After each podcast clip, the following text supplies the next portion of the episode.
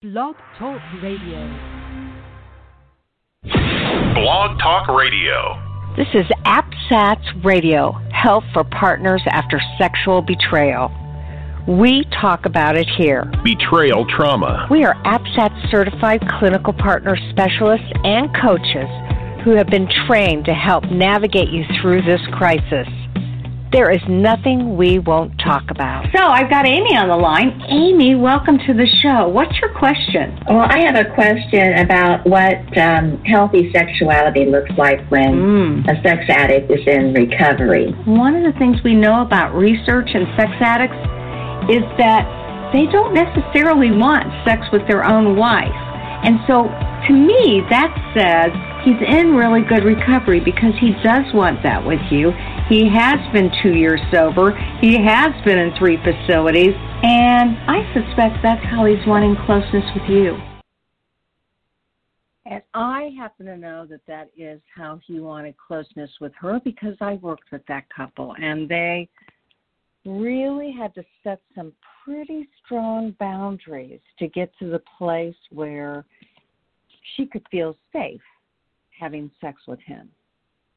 And I know that that can feel pretty difficult. You know, sex is a it's an unusual issue anyway.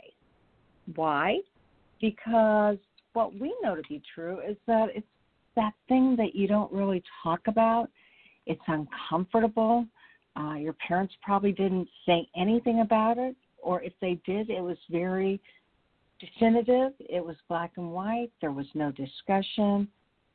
There was no opportunity to dialogue per se. And so most men and women rely on how they feel, what they believe to be true about sex, what they're taught playground, um, what they're taught in health class, but they don't really get uh, an opportunity to understand how important it is to be able to ask the important questions. And so now, fast forward, and you've married somebody who has betrayed you in this way, but he's betrayed you in so many other ways. More than likely, he's been distant. You know, most sex addicts disconnect from their families so that they can continue to do what they need to do. And that can be very, very rough. And so I'm here to say that most of the time, um, sex is not an easy conversation to have at all. And it makes it very tough, been a betrayal, to figure out how to navigate that sexually. And so oftentimes, sex is absolutely the last thing on the table to discuss.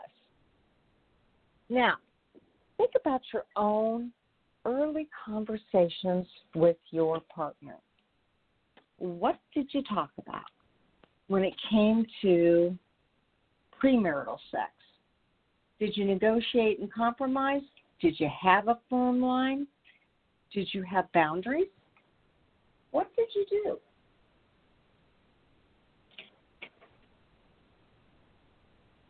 It is so important to really um, navigate that early on by modeling that with your kids, helping them to talk about things so that they'll at least feel comfortable asking the tough questions. And if they can't do that with mom or dad, who can they do it with? And that's why we know that marriage can be so tough and betrayal even tougher, and then renegotiating sex incredibly difficult. And so boundaries can be awfully important. Now, today we're going to be talking about marriage.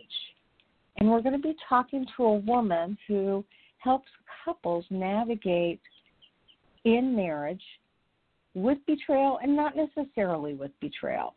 She's going to be talking about her experiences across the board. And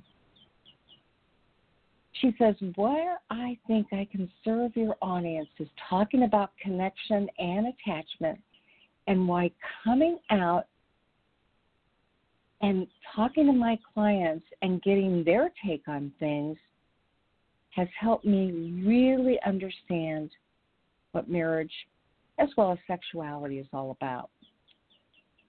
Traci Ruble, who is a licensed marriage and family therapist, and uh, she is going to be talking to us about a subject that's difficult to talk about any way you slice it.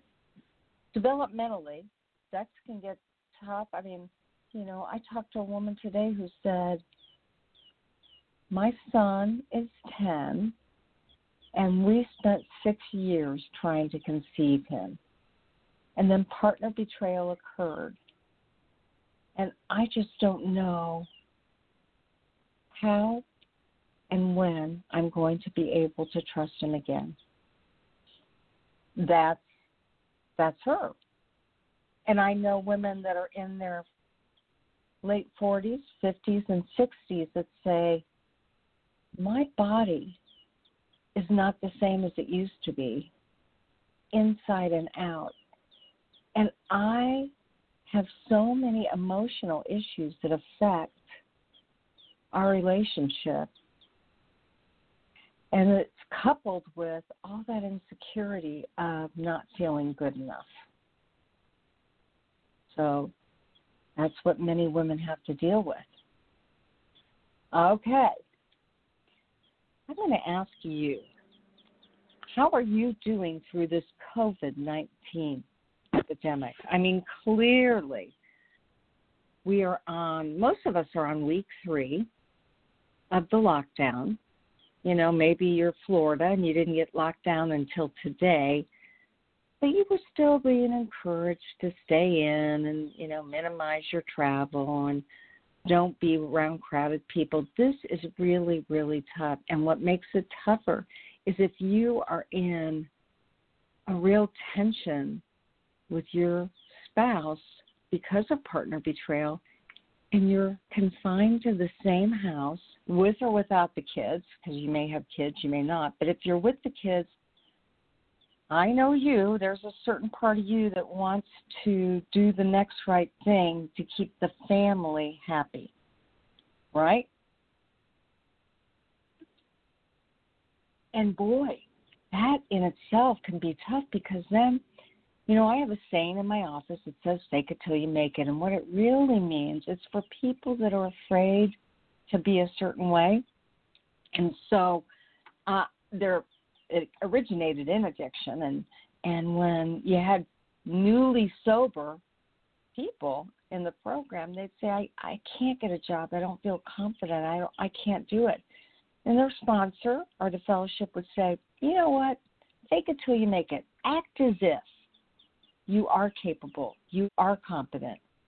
And if you keep putting one foot in front of you at all times, acting as if, faking it if you as, as you make it, if you will, you will finally be able to walk that path that feels normal and natural, but it's going to take a while.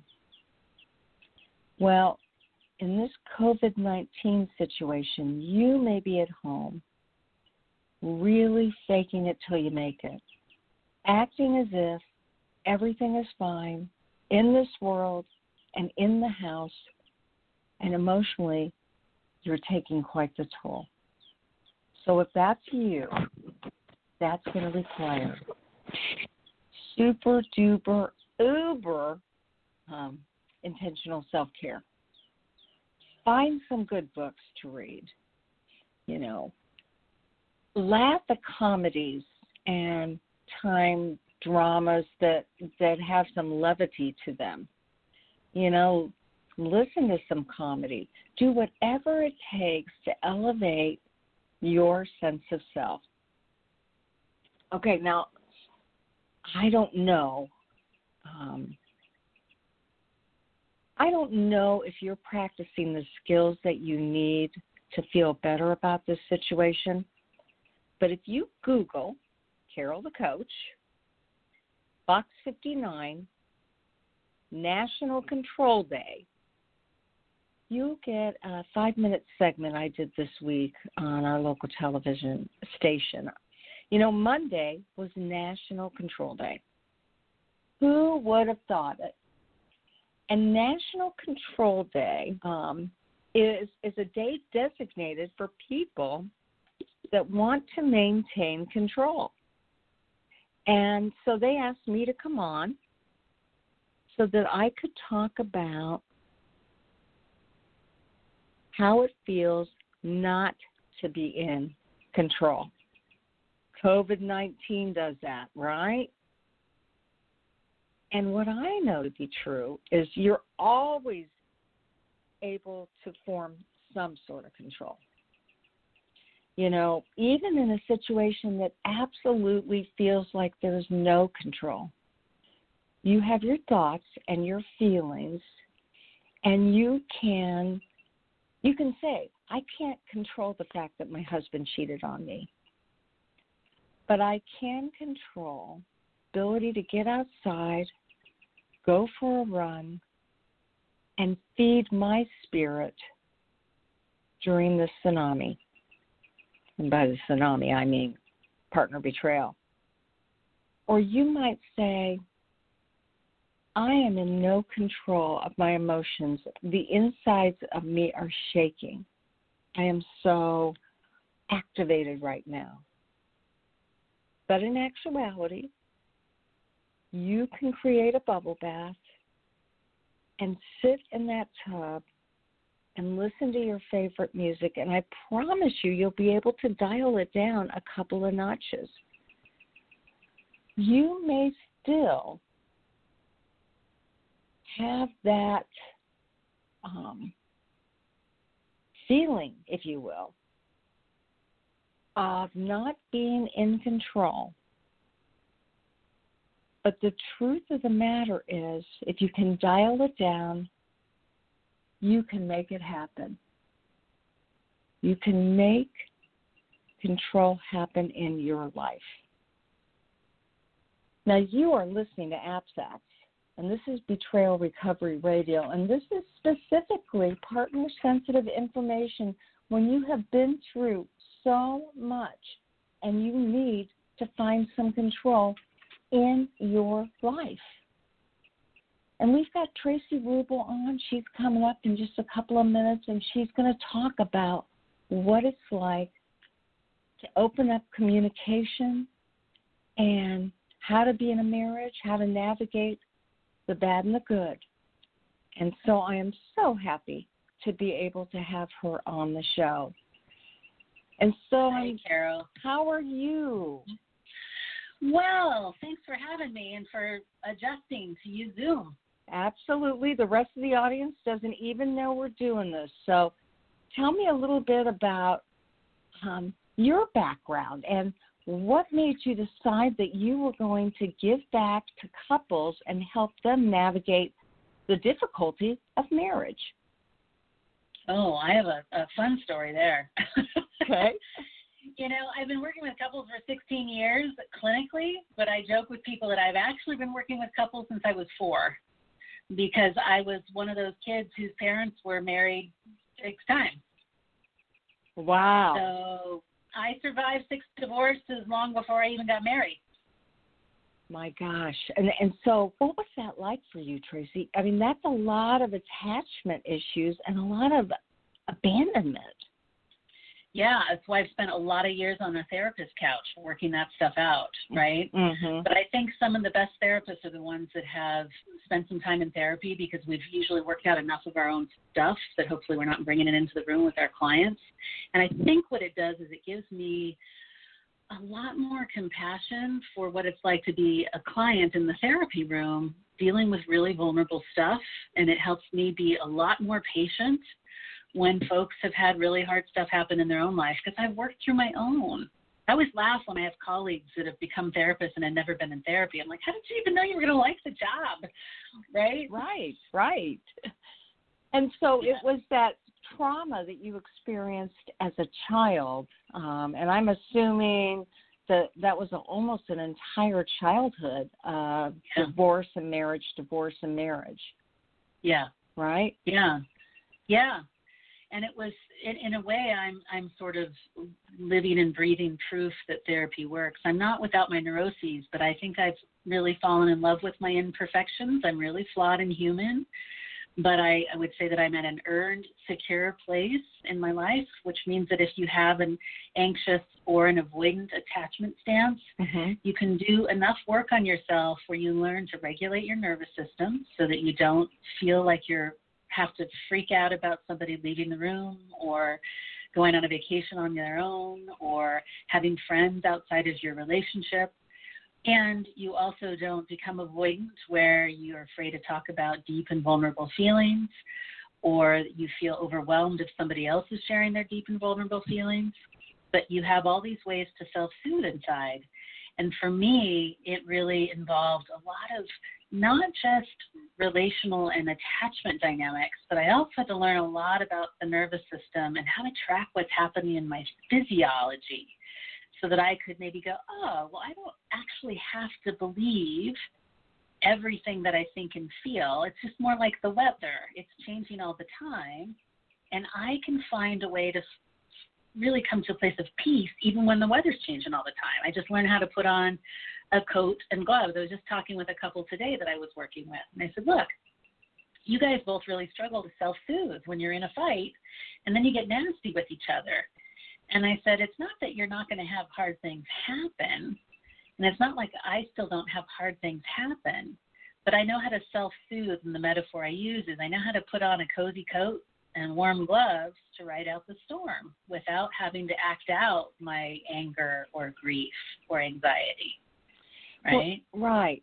Absolutely. And you know, one of the things that I know that you really recognize in couples is the fact that you know, there's this global loneliness epidemic that people Mm-hmm. experience both on an individual and couple level. And I was wondering if you would be able to talk a little bit about that loneliness in a marriage. Now, let me just preface it with telling you, as well, I know that you know, our listening audience is primarily women who have experienced chronic um, infidelity from Mhm. their sex addict husband. And so they've dealt with a lot of partner betrayal. And right now they're listening, and on so many different levels, they're feeling that loneliness. So, Mhm. what do you think about that specific loneliness in comparison to global loneliness? Yeah. Well, I want to say that I think it's healthy.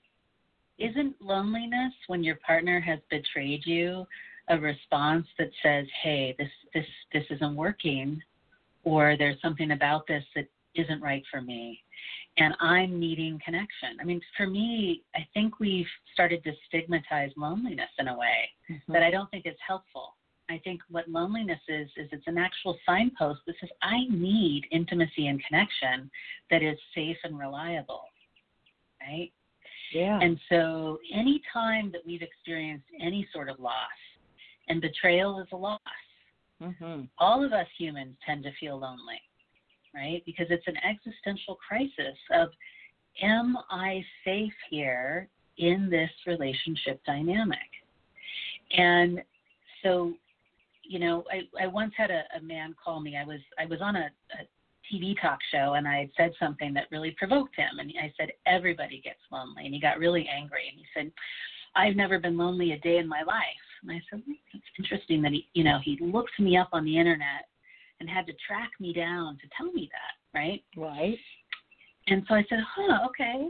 Well, so tell me more about what's going on in your life. And he was also a psychiatrist, so he's someone in the field he said, "Well, I have these amazing children, and I've had these this amazing career, and I had an amazing marriage, and my wife just passed away last year." And inside, I was going, "Ding, ding, ding, ding, ding, ding," Right. right?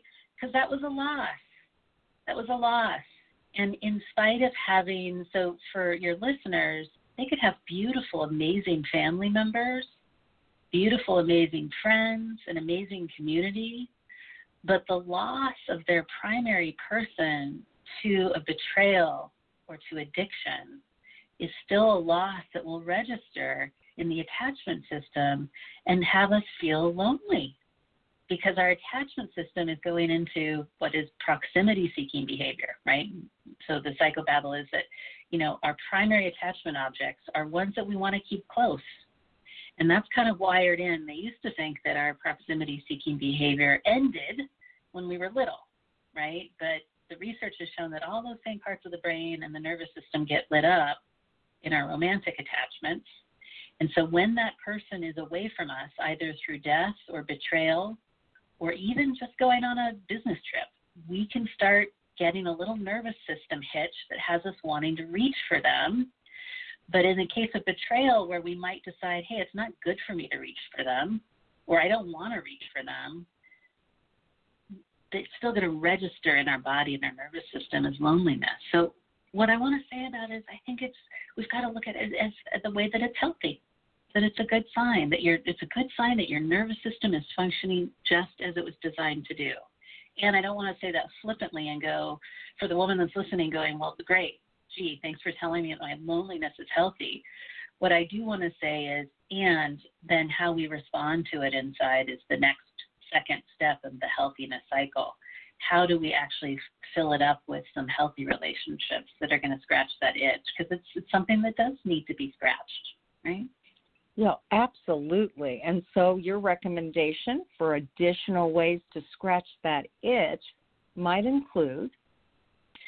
So, first, I do believe that starting inside first, because if we're, for example, if we aren't able to take in nutrients, then it doesn't matter how many nutrients we get. If we can't absorb them, it's meaningless to take a bunch of vitamins. So, first, a healthy dose of self compassion inside that softens us and makes us more ready to receive good connection. So, if I'm feeling really lonely, what I first do is I might sit down on, on my chair, my sofa, and I usually put one hand on my chest and one hand on my because that self touch actually is is what's called vagal toning. So it sort of helps tone that whole vagus nerve vagus nerve so that we feel more calm and receptive rather than guarded and protected, right? And I usually start by saying, I always have an internal monologue that starts with, oh, sweetheart. And I say, oh, sweetheart, I'm really hearing that you want connection right now, and that makes so much sense to me, and I just want you to know that I love you. Okay? Mm-hmm. And immediately my whole system starts to just open. Now, if I'm going to go out into community, I'm not going to be guarded and defended. I'm going to be more open and available to receive all of those good nutrients of connection. Okay? The second is how I show up in those those connected moments vary. I don't think every connection has to be some deep, meaningful philosophical conversation, but I do think that we have to feel authentic and open. So, one way that I like to do that is to have some shared activity that's on repeat. I find that the intimacy that's developed for people over time is they're in a like a painting group or I remember after I had my kids, um, I went to, I just wanted to feel connected and mothered in a certain way. I mean, from the background that I came from. So I went to an active older adults workout group where the women in the group were 20 years older than me. And I just loved being around them. And we didn't talk about anything deep, but what I would do is feel so receptive to their warmth and their caring and their laughter. Um, so that's one way. The other is I, I started this street listening nonprofit where we sit on sidewalks and we offer listening to strangers to bring more connection back because the reality is our culture isn't very good at connecting in the first place. And there is something to be said for how we show up in our listening that starts to scratch that loneliness itch because so often when we're listening to people, we're listening for data or information or to get something done or to produce something or achieve something, we're not really dropping in with the guiding North Star of, I want to know who you are in this moment. And if we're not listening with that kind of intention, then the connecting probably isn't as nutritive, right? We're looking to get something from the person or you know, does that make sense, Yeah. Carol? Yeah, it definitely does. Yeah. So those are a couple of the ways, and then therapy's also great. Um, but I, I'm a big believer in regular community. I'm a big believer in deepening into the existing relationships that you do have that you've had for a long time and showing up with them in a different way with your listening that starts to create a depth of interaction that that quenches that that loneliness. Well, I'm sitting here thinking about the fact that we at APSATS, which is a partner sensitive um, clinical program, we believe that when somebody has been betrayed, and you know, we're talking sexual and, and emotional betrayal, and we're not talking once, we're talking all sorts of ways over lots and lots of years, that partner has permission, has absolute um, she can make the decision to stay in that marriage for a variety of reasons. Maybe she doesn't want to break up her family. Maybe she's comfortable financially. Maybe she doesn't want to have to start over. Maybe she's 75. Maybe she's 25. You you name it, but she gets to decide what she wants to do. And then obviously there's that marital um contract that got severely ruptured and broken, and that causes those attachment issues, the very ones that mm-hmm. you were talking about. But then our our mission is to help them seek and find safety and stabilization, whether they're living with the person or not. Mm-hmm. Then they go through the grieving stage where they get angry and actually anger occurs in the first stage too and then they get into restoration they go get into some post traumatic growth and they actually are stronger as a result of this although mm-hmm. none of us would wish this upon anybody and so when you're talking about ways to self soothe and and soft repair attempts the you know honey you know i just really need to be connected to you and i love you so much that's probably in a partner's third stage mm-hmm. of her own journey. And obviously if she chooses to stay with with her husband their journey together. And so i'm i'm thinking that advice may not work in the first or second stage but i always say the second and the stage a partner typically has one foot in the grief and one foot in the um, restoration. And that's how she toggles back and forth until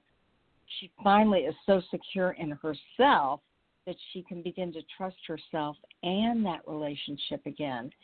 Mm-hmm. And so, you know, I know that you have worked on developing relationship fixes and you have helped happily you've helped couples be happily married with kids and you have uh, really worked on listening to what the general public has to say about their losses and their strengths. What do you think you've learned about human connection? And mm-hmm. specifically, listening that you didn't know as a therapist that you know now because you're such a good listener? Mm. Yeah. Number one, there's one key word that's flashing flashing up in my mind. It's about power. Um, I think that when we go to graduate school to become a therapist, or we even work in our own lives with our own therapist, I don't know that we indict the word power quite so much. And I love what you, how you tied it back into the stages that your clients are in and, and the women that are listening are in. Because what I heard you say there was, look, Traci, we don't want to invite someone into a technique that maybe they're not ready for or isn't appropriate for them because maybe they need to be in a stance that isn't in a place of reciprocity, but maybe stepping into a more fuller version of power for themselves and identifying what makes them whole, not how do we make this relationship whole, right? And I've been amazed all the listening skills that we learn in our couples therapy training, oftentimes active listening and mirroring and reflecting. Right. What we often don't talk about are the ego states. I'm going to get a little psychobabbly here, and I'll explain it, that we're listening from. So you can pretty much take any technique, but you can be using that technique from a child self in you, or you can be using that technique from a parent self in you, right? Or you can be using that technique from the what I call in sensorimotor language the wise adult self. So what that means is you could have a partner in your office engaging in mirroring and reflecting of active listening, but kind of in a top dog parental role, like, see, look at how great I am. I'm you poor thing, let me reflective listen to you. Right? Yeah. And you can also listen from a child state, like, I'm going to be a really good girl and I'm going to reflective listen in exactly the right way that the therapist says. And I, I often felt like the technique would miss the ego state that, that the person was in when they were doing the listening and not tracking. Does this woman actually get to fully feel into a part of herself that's different than maybe entered into this marriage? I find a lot of people will enter into marriages from a child self, or a lot of people will enter into marriages from a kind of a parental authoritative self rather than from a place of equality and that wise adult self. And if we're not listening for that or looking for that when we're doing couples therapy and we're kind of devolving into tried and true techniques, then we may not actually be empowering that person who has some really big decisions to make about how they want to move forward in this relationship, whether together or separate. There's still big decisions about how they want to show up going forward. And so power is power and the, the roles that we take on, whether they're empowering roles or disempowering roles, have have been the big eye opener for me in the listening that I've done on the sidewalk. Because it's very easy for me to sit there on the sidewalk and maybe have somebody that doesn't have a home sit down. And I have had people that I had this one man once that was a former Washington Post editor, or a, not an editor, an illustrator, I wouldn't have known that, not by the way he was dressed, you know, and I would have listened to him from this real top dog role, and I wouldn't have really seen him if I chose to listen from that place. But I've really taken on an attempt to listen from a real stance of equality where I'm listening from my wise adult self and I'm listening for not just the wise adult self, but I also can track all the parts the adult and the child and the parent and the other person. So I bring that into my couples work now, hoping to empower couples to, like you said, have post traumatic growth, which I think involves relating not from our woundology anymore, which may have been what led to, um, for the person that betrayed or, or for the systems dynamic that led to that, that couple might have been really already mired in some roles that were already disempowering to begin with. So post traumatic growth would look like how do we share power better here? Mm-hmm. How does that land for you, Carol?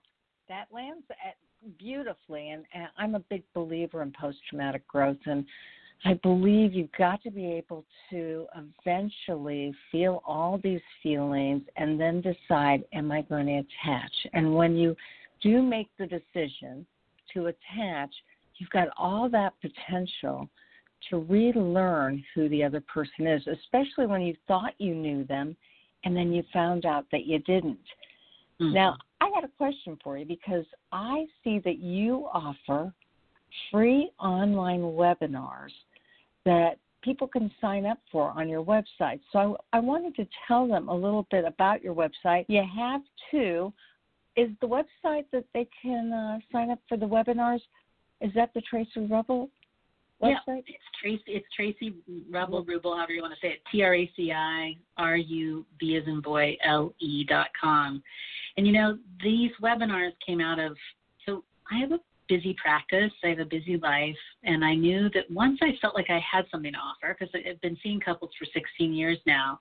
I don't think 10 years ago I would have put webinars out there because I think I was still learning. Right? Mm-hmm. I'm not saying I'm not still learning, but I think I have a little bit more to offer now. Um, I wanted to put something out there that helped couples before they were in crisis because you know this. The research shows that most couples enter couples therapy after they've been sitting on a problem for six years. Mm-hmm. And the thing that always gets my goat is I'll have a couple come in and they're lovely. you know, and they're they haven't dealt with something as difficult as betrayal, but maybe they've made it into a betrayal because they betrayed themselves by not addressing the problem sooner. So they're wrestling with a lot of the things that your listeners are wrestling with, even though there wasn't a sex addiction or a betrayal, because they've just grown to hate each other so much. Mm-hmm. Oh, absolutely. And so you put these webinars together, having dealt with your own trauma as a kid and wanting to help couples, you thought this might be a great way for couples to get some therapy tools without going to therapy. Without going to therapy and without having to pay for it. Look, therapy is expensive, right? Mm-hmm. Um, I wanted some ways for folks to actually get engaged and I think a webinar is unique because it's actually still a real live person, unlike a book. You've got my facial expression, my tone of voice. We get to interact. It's they're always live, and I'm hoping that it heads problems off at the pass because that's still me meeting the need of the kid in me that had to live through that, you know, young life. If I can help couples get on the right path, and and again i want to say that i have there's so much room for imperfection. I don't expect marriages to be perfect right? But i'm in a 17 year marriage now. I've kind of married into my dream family. Um and i'm living breathing proof that it's possible. And my marriage isn't perfect? We fight we're normal. And I also love on the webinars, people love that I share some of that stuff too because I go, oh, good, I'm normal. I'm like, yeah, you're normal. Being human is weird. Being in a relationship is hard, but it's hard and fun. And let's figure out how to make it hard and fun. Right. Well, and I just want to head those problems off at the past. Well, and I think you pride yourself on letting them see that side of you. I know that you have a fun fact about you and your husband that somebody else could look at and they would go, "Oh my gosh, how did this couple even end up getting married? Uh, this is just so contraindicated or counterintuitive to what I know to be true." But tell them about that fun fact. So, prior to getting married, you can imagine. So, you, you, all of you that are listening, put yourself in my shoes, right? You've watched your parents get married and divorced six times. You meet, you reacquaint with someone that I knew when I was in high school. Um, and I'm 31 years old. We decide to get married. It's two weeks before the wedding. And we were going to couples therapy twice a week because I thought I was going to have a panic attack or throw up on his shoes on the altar. I'm like, this is new, I don't know if I can do it, right? Even though I was 100% sure about the guy, right?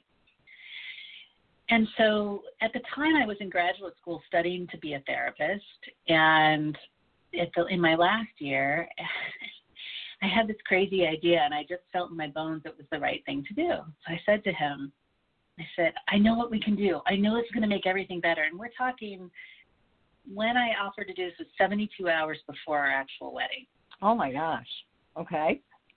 I got a big roll of butcher paper, you know, the big thick butcher paper, and I cut him a big piece and gave him a sharpie, and I cut myself a big piece, and I had a sharpie, and I said, okay, I know this is crazy. My my husband is a very feminine, sweetheart of a guy. I think I'm a little more macho than he is. So he was looking at me like, "Are you sure you want to do this?" I said, "I want you to write everything you hate about me on that piece of paper." And he's like, "Oh my god!" And I said, "Don't worry, I'm going to write everything I hate about you too." And I said, I want you to write it really big and get your body into it. And he he just knew that we I mean we had been working hard in couples therapy to try to sort out how I was gonna to be able to do this. And he made this beautiful list of all these things that he hated about me. And I made this beautiful list of all these things that I hated about him. Stood back and I started to cry. And I said, Wow, you really see me you really see me. You really know what you're getting yourself into. You know who you are attaching to. And I said, and I, I need I need to make a commitment to both I need us to make a commitment to each other that we're not getting married to try to change those things about each other. And every ounce of anxiety went away because I felt like we were being clear hearted, intentional, and purposeful at not denying the shadow parts of our personality that could threaten our attachment, but actually saying, I can attach to you because I can see the shadow, I know what's there, and we can move forward. And my wedding day was one of the I couldn't my cheeks hurt from smiling so much. I had no anxiety. It was a beautiful day and I still have a beautiful marriage. Well, and you know, the interesting thing about that story, again, as I compare it to the partners that are listening today, is that they probably would have never thought to have asked that. And we know that men that have problematic compulsive sexual behaviors do everything in their um, in their life to keep that information from leaking out. They never want the family, their wives, to know that they have this double life, this dual life. And so it's not like he would have come clean probably at that point. Mm-hmm. Relationships. You can do things like that and share your dark side, if you will.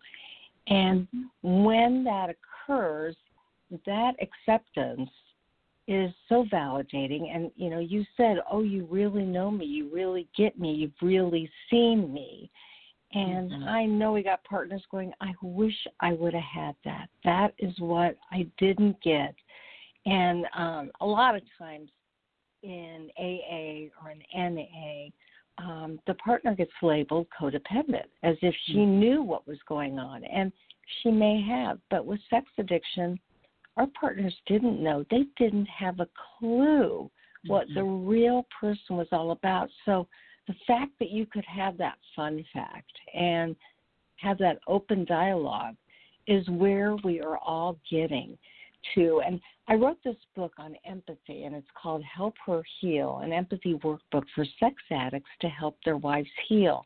And that is the very process by which the sex addict can help his partner heal is by having empathy for her and acknowledging over and over and over again I know who I was.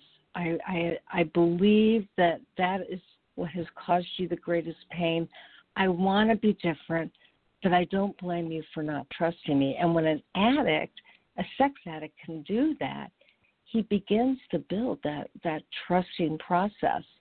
And mm-hmm. and so, hopefully, our partners, if the addict is in good recovery, individual recovery, can get to that point where they can talk about their dark sides um, and not trigger the partner, but help to rebuild that trust. I mean, it's just a beautiful depiction. And, and I know that you don't want to talk psychobabble, but you have um, three building a solid connection. And I thought before we ended today, if you could share what those are um, that you've been taught by the couples that have come into your office.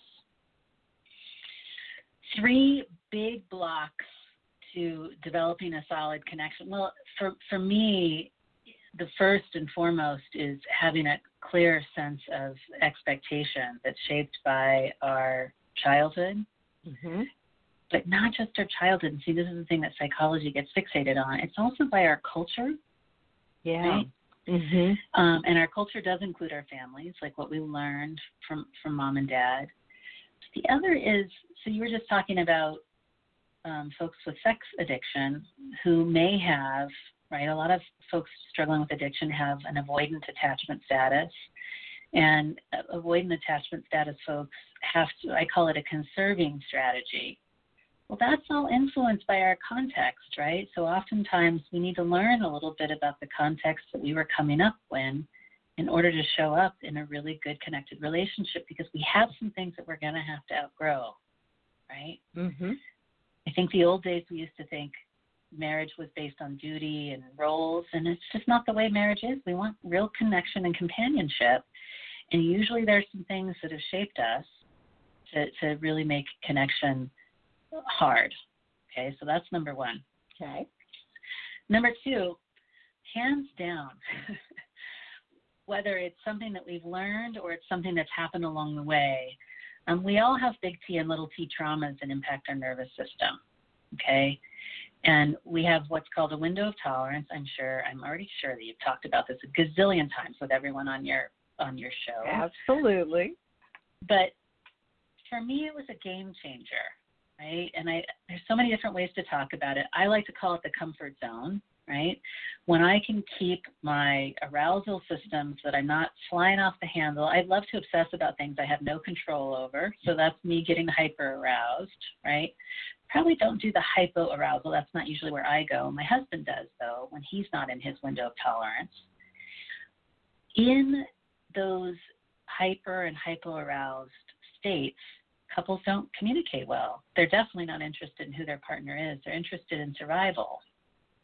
And so I tell couples, I say, oh, it's so worth learning about your body and how your body holds emotion and how do you self soothe so you can get back into your comfort zone. I was just working with a couple with this earlier.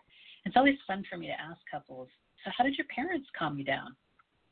It's really fascinating to, to kind of get that attachment history or adult, do an adult attachment interview and find out how people were soothed in their young lives and then I can quickly invite them in and motivate them to say, well, that wasn't the best.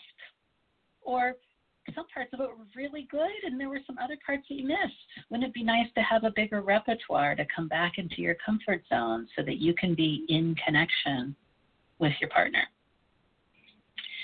And then the third is, and, and you'll love this, um, and I think for all of the folks that are listening, I I know that this part that links to power that I'm sure Carol's talked many times about. I think everyone has to come to a relationship though with lines in the sand. That you get to know that there are some things that are real boundary crossers for you. Um, empathy, you know, Tara Brach talks about idiot compassion. I, I don't like the word idiot. It seems a little name calling, but I, I think you get what she's trying to say. She's this really sweet, breathy woman, but she uses the word idiot compassion, meaning that we're not so empathic that we get walked all over, mm-hmm. right? Mm-hmm. And the reality is that if we're letting people cross our boundaries left and right, we're probably in that child ego state anyway. So we're not really relating to that person. We're just in a child ego state. And I think it's a real disruptor to connection when we don't know where our lines in the sand are. And it's something I think women in particular, because of the gender training that we get in our culture. I also grew up in the church, so I was taught that I was really supposed to be super generous with my time and not have a lot of boundaries from my religion that I grew up in. Uh-huh. Um, unfortunately, it doesn't really allow the person to know what you stand for and when they've crossed lines with you that could be many betrayals along the way even before big big betrayals happen so those are the three things that I keep in mind, um, among others. But those are those are three that are sort of maybe not so textbook that that you would get in couples 101 training kinds of stuff. Well, Traci, I so appreciate you, and I want to remind our listening audience. I'm listening. Uh, we are talking today to Traci Ruble. She's a therapist.